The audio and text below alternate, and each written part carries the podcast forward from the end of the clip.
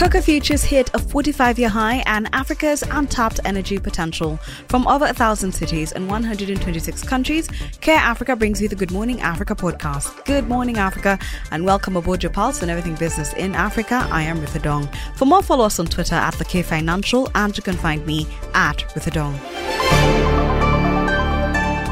Africa has enormous renewable energy potential, including 11 terawatts of solar, which is the highest in the world, but only 1% is utilized.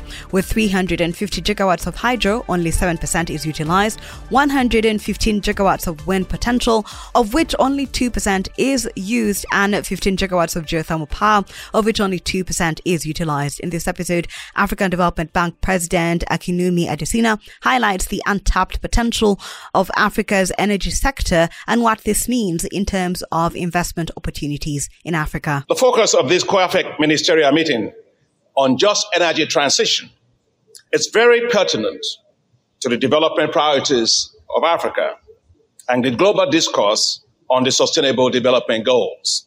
As we meet, the world faces a number of challenges, including the tapering effects of the COVID 19 pandemic, eroded fiscal space for developing countries, heightened geopolitical risks from the Russian Ukraine war and its effects on rising energy and commodity prices.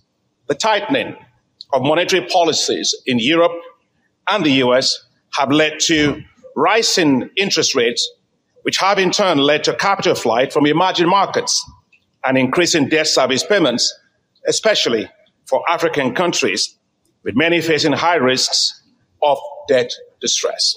Yet on top of this comes the challenges posed by climate change, which is devastating African economies. Last week, the continent converged in Nairobi for the Africa Climate Summit. Africa, which accounts for just 3% of the global carbon emissions, suffers disproportionately from its negative consequences, losing 7 to 15 billion dollars annually, and this could rise to 50 billion dollars by 2030. Africa will need $2.3 trillion to meet its SDG goals by 2030. A major challenge will be about the access of millions of people to electricity. Currently, close to 600 million people do not have access to electricity. Now, much progress has been made since the African Development Bank Group launched its New Deal on energy in 2016. As the percentage of Africans with access to electricity actually increased from 35% to 56%, so a significant increase. Yet, there's still much to do. To achieve universal access to electricity, we must add 90 million people annually with access by 2030. And we must also add 130 million people annually to achieve universal access to clean cooking energy. And this is the most distressing for me because I don't see why we should lose 300,000 people women every year. And all they're trying to do is to cook a decent meal for their families that we take for granted. And why another 300,000 kids on their backs should die from that just because they're just trying to cook a meal for their family. And this is a big issue that we must collectively address. Africa has enormous renewable energy potential, including 11 terawatts of solar, the highest in the world, of which only 1% is utilized. 350 gigawatts of hydro, of which only 7% is utilized. 115 gigawatts of wind potential, of which only 2% is utilized, and 15 gigawatts of geothermal power, of which only 2% is utilized. Clearly, potential is important, but nobody eats potential. To reach universal access to electricity in Africa will require $23 billion annually until 2030. Achieving universal access to clean cooking energy will require $2.5 billion per year through 2030 for investments in liquefied petroleum gas, biogas fuel, ethanol, electric plates, and improved biomass stoves. According to the analysis of the International Energy Agency in a report which we launched, uh, launched in Nairobi, um, we will need to distribute $250 million worth of cooking equipment to women by 2030. The African Development Bank is investing heavily in renewable energy, with a share of renewable energy in its power generation portfolio now standing at 87%. That is need to fully appreciate, however, that it will be impossible to provide universal access to electricity for Africa relying only on renewables. This is because of their high intermittency and variability, which negatively affects reliability for industrial use. As we therefore think of just energy transition, Africa must not be denied the opportunity to use its natural gas, which it now has in abundance discoveries. And just to be clear, this will not add to climate crisis at all. Rather, it will reduce emissions in Africa. Let's not forget that Africa's share of cumulative global carbon emissions since 1890 has only been 3%. According to the International Energy Agency, if Africa were to use up all its natural gas supplies for gas to power to complement its renewable energy, it would only add 0.5%. That's it to total global emissions. So as we think about the whole issue of just energy transition. So using natural gas combined with renewable energy will assure Africa meets universal access to electricity while assuring net zero emissions. And a quick look at the markets. The market segment is powered by the Development Bank of Rwanda. We empower you.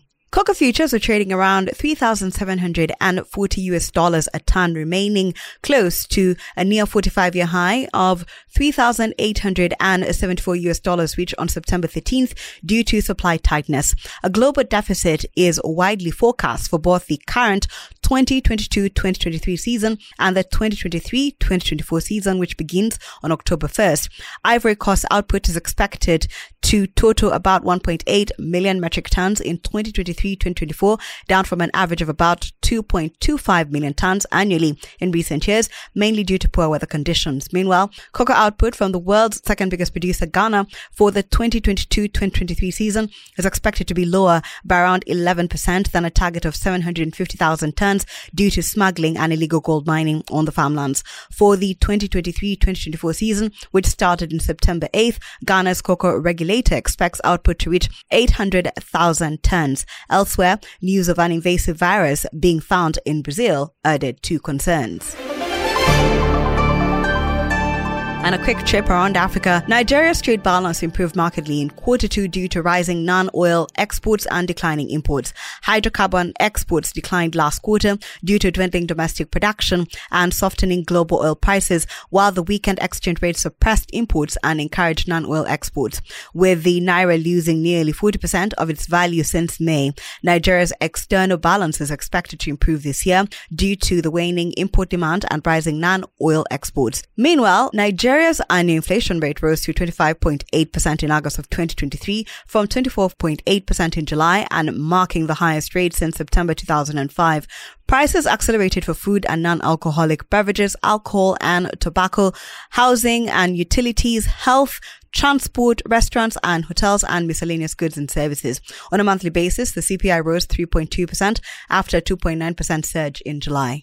Industrial production in Morocco fell by 3.5% year on year in the second quarter of 2023, following a 1.9% increase in the previous period. This marks the fast decline in nine consecutive quarters, mainly caused by an output fall in the chemical industry, in metallurgy, in the textile industry, and in the automotive sector. Industrial production also declined in the food industry for tobacco products and for non-metallic mineral products.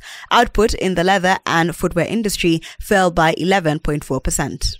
The Central Bank of Mauritius decided unanimously to keep its key repo rate unchanged at 4.5% during its September 15th, 2023 meeting, leaving borrowing costs at the highest since October 2015. Policymakers noted that inflationary pressures are subsiding, with annual inflation easing to a near two-year low of 5.9% in August of 2023, primarily due to reduced supply chain pressures and declining commodity prices. Headline inflation in Mauritius is expected to continue its downward trajectory in the second half of 2023, reaching 7% by December 2023. Furthermore, the domestic economy continues to grow at a solid pace after a strong performance in 2022, with real GDP growth projections for 2023 ranging from 6.5% to 7.5%. Also, unemployment is on a declining trajectory and the banking sector remains resilient. Brilliant. Thank you for always waking up with us. Good Morning Africa is a product of the K Financial. If you have any suggestions or just want to check out more stories, visit the website. That is thekfinancial.com and don't forget to subscribe. You can also find us on all social media platforms at the K Financial and you can find me at Ritha Dong.